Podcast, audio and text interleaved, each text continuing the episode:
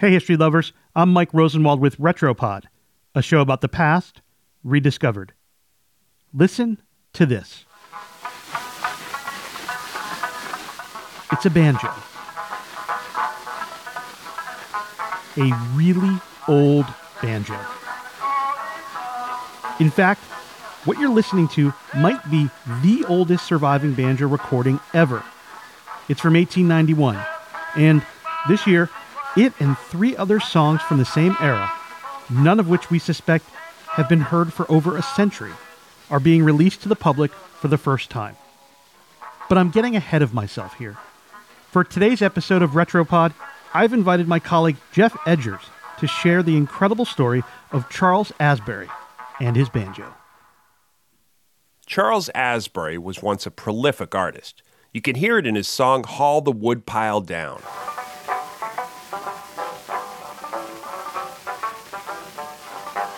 Just seven seconds in, he's off, plucking out dazzling runs and singing with confidence. We don't know much about Asbury's life or how he became such an accomplished artist. We do know that his parents came to the United States from Spain, but it's not clear what happened to him. Soon after Asbury was born, he was taken in by a Baptist preacher and his wife. By the 1870s, he was performing. He played the role of Sambo in Harriet Beecher Stowe's Uncle Tom's Cabin and joined the cast in an all black production of Gilbert and Sullivan's HMS Pinafore. And he played the banjo really well.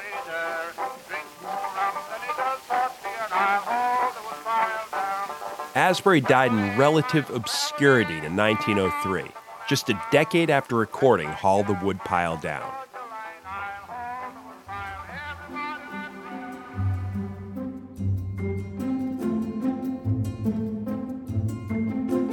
And for a long time, his music faded away into obscurity with him. After all, there weren't exactly tape recorders back then. But there were these things called cylinders. Cylinders are about the shape of toilet paper rolls and made of thick wax. You'd record on them by singing or playing into a horn, and a needle would make indentations in the wax. A phonograph machine could then play these recordings back, sending the sound back up the horn. Cylinders were the earliest and first successful format for commercial recording.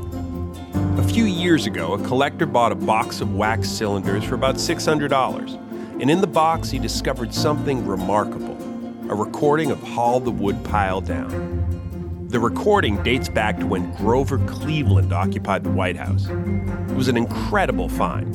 First of all, not many cylinders were made at that time. In the 1890s, cylinders couldn't be mass produced. Each one had to be recorded anew. And secondly, in Asbury's time, cylinder players weren't typically found in homes, but in coin operated jukeboxes in entertainment arcades. When owners got new records, they tossed out the old. Dan Gellert, a banjo player and amateur historian, said the rarity of finding this recording almost defies comparison. This is this is something akin to this is I, I say do you realize what you've got here? You know, I say this is kind of akin to if you if if somebody turned up a cylinder of of, of Bach playing the playing the violin.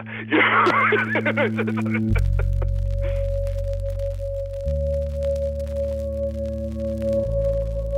Four of Asbury's songs have been newly digitized and will be released by an Illinois based label called Archeophone Records as a vinyl record. The recordings tell a story about technique, but they also tell a story about race and identity. The 1800s was the height of the minstrel era in American culture. Minstrel songs generally made fun of black people, playing on stereotypes of them being lazy or ignorant or cheery and happy go lucky and minstrel songs were usually performed by white people in blackface. They were hugely popular at the time. Asbury's songs came out of that time and reflect many of the negative stereotypes that define these minstrel songs. Some of his songs use racial slurs, and they're being released with a warning for their racially derogatory language. They're actually one of the few direct audio links we have to that minstrel era. What's interesting is that there is some mystery surrounding Asbury's race. He was listed in the census as black and also in a phonograph catalog from the time. But his death certificate says he's white. So does Asbury's great granddaughter, Debbie Trice, who is a black woman. I asked her if she was offended about the racial content of the Asbury songs. I mean, I recognize that this is a song of the times. She also said she was shocked to find out that her ancestor was a banjo player. Growing up, we were told, you know, the rumor within the family was that he had been a Spanish guitar player. I mean, if anybody had told us at the time that he was a banjo player, we would have thought it was totally ludicrous, you know, a Spanish banjo player. But a Spanish banjo player he was. And now, thanks to one collector's lucky find, the world will get to rediscover his music. I'm Geoff Edgers. Thanks for listening. For more forgotten stories from history, visit washingtonpost.com slash retropod.